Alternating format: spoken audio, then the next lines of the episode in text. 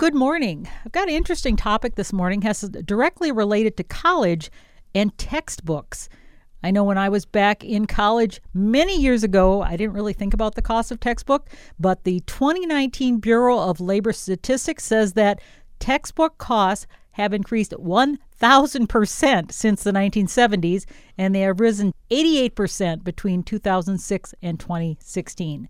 With me today to talk about that is Dr. Carrie Miller, who is an instructional designer with IT Solutions here at Minnesota State University. Good morning, Carrie. Good morning. Thank you so much. Yeah, so you deal on a regular basis with textbooks and textbook affordability.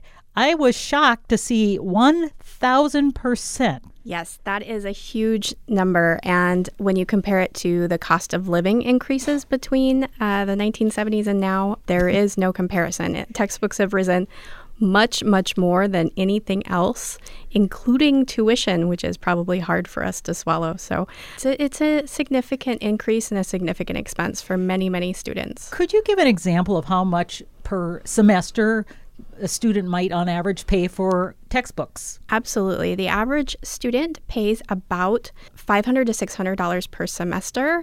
Um, it can be more than that. Here at MSU, they actually pay somewhere closer to $300 a semester on average.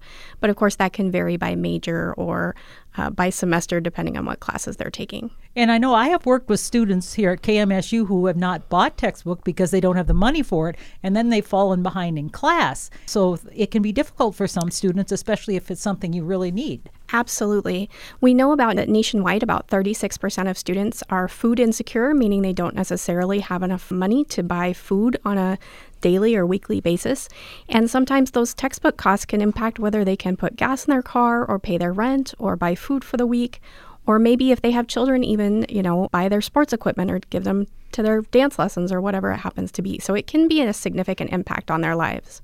Well, I know there's something that you are working with. It's called textbook affordability, and it's I guess it's kind of a program that you're you're doing through IT services or explain what you're doing to try and reduce the expense for students in terms of textbooks. Absolutely. Well, a lot of uh, institutions, uh, either colleges or universities, are working on introducing what's called open educational resources on their campuses. And those are resources that are, we call them low to no cost. So they might not be free, but they're pretty reasonable. And they have a special copyright on them called Creative Commons. And those allow the works to be shared or revised or distributed, unlike traditional textbooks. You're not supposed to copy them, you're not supposed to, you know, give them to your roommate, those types of things. So, a lot of institutions are promoting these OER as a solution to textbook affordability. Here at MNSU, we are doing that as well, but we found that textbook affordability encompasses so much more. So we've partnered, and IT Solutions has partnered with library services to really focus on our resources that we already have.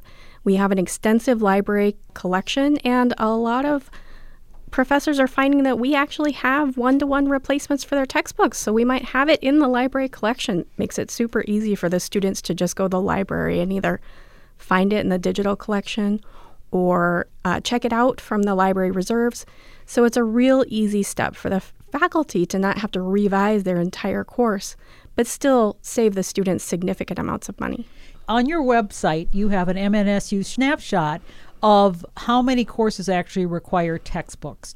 It says 30% of the courses here at MSU require no textbook, and 17% of the course sections require books less than $40, which I assume is considered inexpensive. It is. And 27% of courses require textbooks include material from Maverick Textbooks Reserve and Library Reserve programs, and 25% of faculty have chosen OER, which you said is the open educational resources. Resources. Yeah. Okay, so trying to get the cost down for students. And maybe to a lot of people, three hundred to five hundred dollar doesn't sound like a lot, but what I remember back in college, that would that would have been a half of a tuition for me for a quarter. I think we were in quarters back then. Absolutely. It, it can be a huge expense. And when you consider the fact that many of these expenses are for textbook rentals, so they may not even keep the textbook at the end of the semester.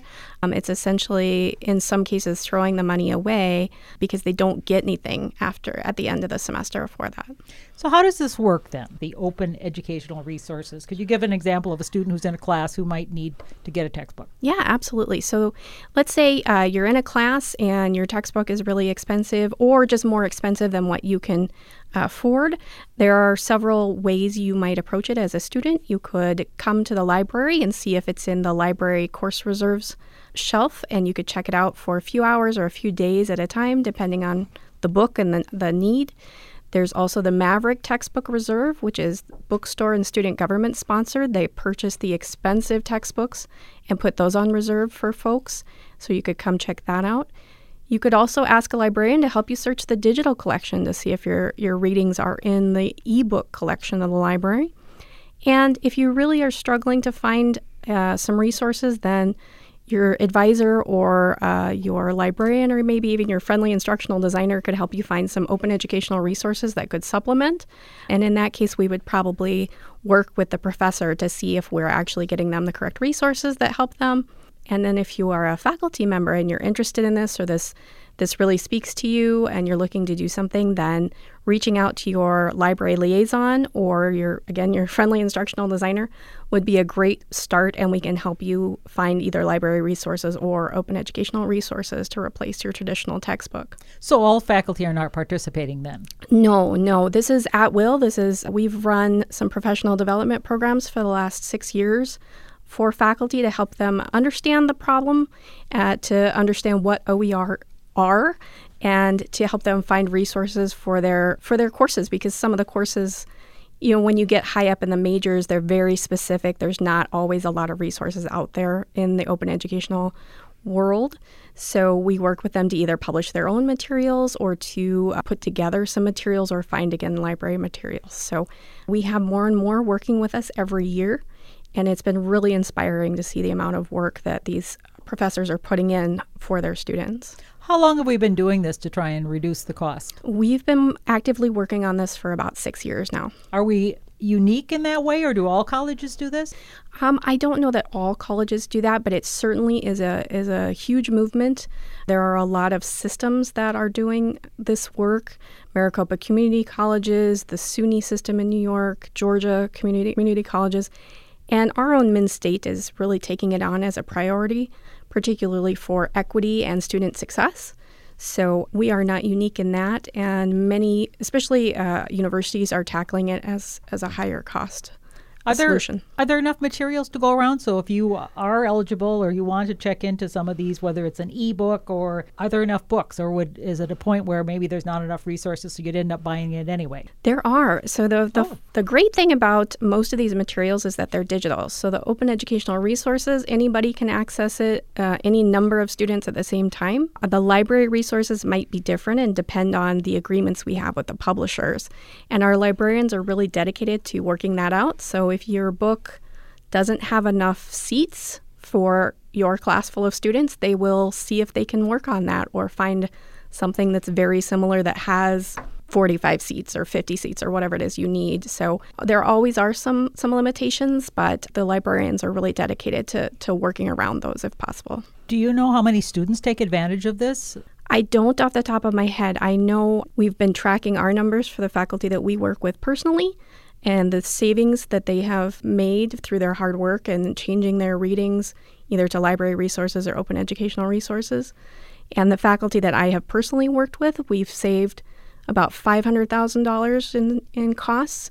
And for students? From, for students. Since six years? S- for six years. Wow, half a million. That's yeah, good. Yeah, and, and the more exciting news is that the faculty that have just been doing this on their own uh, we're actually up to close to the million dollar mark in textbook savings. So it's it's a big deal, and, and the faculty should be recognized for the hard work that they're doing. So we're chatting about this today. Are you hoping more faculty will take this on and say we should do this too? Yeah, absolutely. I, I would say come see us. We can make it as easy as possible for you to do this.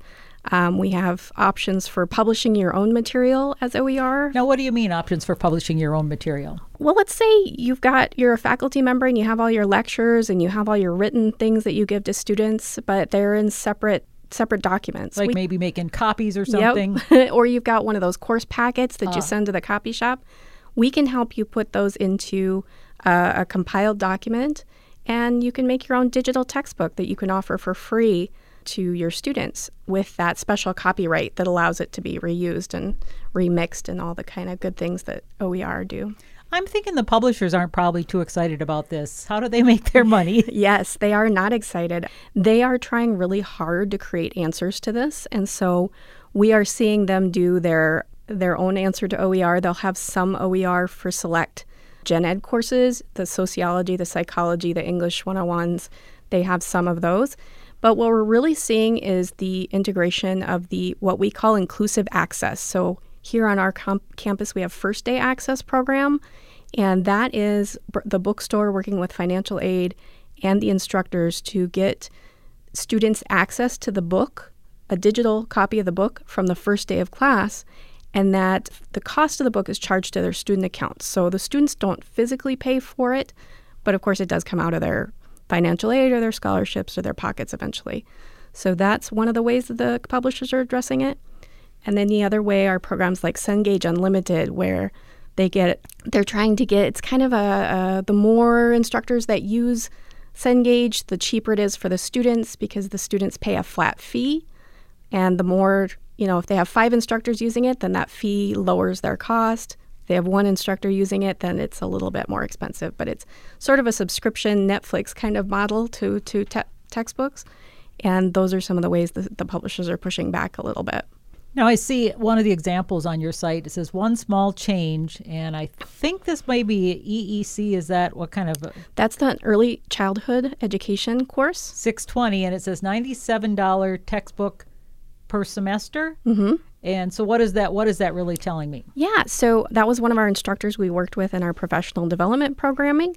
Her textbook was $97 cost for the semester, which isn't unreasonable, but she had enough students where when she changed it to a library resource, we found the exact same book in our library collection.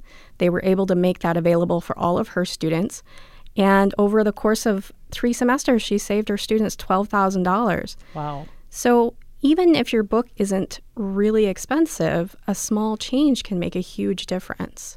Well, even a hundred bucks for a college student can be quite a, a big deal. Exactly. And if everyone is $100, then we start saving big amounts of money. Well, it's great to see you guys are doing that. Is that something you're working more toward in your area? Absolutely. We're really looking at this as a way to also increase equity, diversity, and inclusion because with the open educational resources, you can edit them, you can bring multimedia in, you can allow your students to write and contribute and speak their own voices in, in with the materials. So there's a lot more freedom involved in using open educational resources. So we're approaching it from that perspective. And we're also working with the system office to support and promote their initiatives as well. Are there future projects you're working on now that might be of interest to our listeners? Well, we are we have an we're working together with the system office and several other institutions on what's called an OTP grant, which is it's the Open Teacher Preparation Grant. The system office got a large chunk of money from the federal government to create open educational resources for education programs. So, So this is this free material for students. yeah, absolutely. So they're trying to fill a gap in the catalog of open educational resources. And so we're working with some professors to create those materials, to promote them, to test them, to review them, all the kind of things that go into publishing educational materials.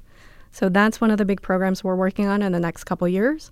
We're also working on encouraging faculty to create their own materials. So using again that publishing if you don't find something in your field, let's make it. Let's let's get together and help you f- create this for your field. And then the last thing we're working on, which is probably less interest to your audience, is something called open pedagogy, which is working with your students to get them to create the materials and put their voices into the educational materials for other generations. Oh, so they'll they'll actually have a part in this digital catalog. Exactly. So they become authors of the material as they're learning. It's really exciting. That is really exciting. I was just wondering if the the pandemic had any influence on this, being that more students had to, some of them actually only online learning. So all of a sudden, instead of the books, you're learning it online anyway. Absolutely. And we had a lot of students who left their textbooks at home when they went on spring break in 2020. And so the, the open educational resources might have been the only way they could get that information. And it's becoming more and more vital as we move to an online format that these materials are digital and affordable. We've been talking with Dr. Carrie Miller, who is an instructional designer with IT Solutions here at Minnesota State University, talking about how we can save students money. Thank you so much for your time. Thank you so much, Karen. I appreciate the conversation.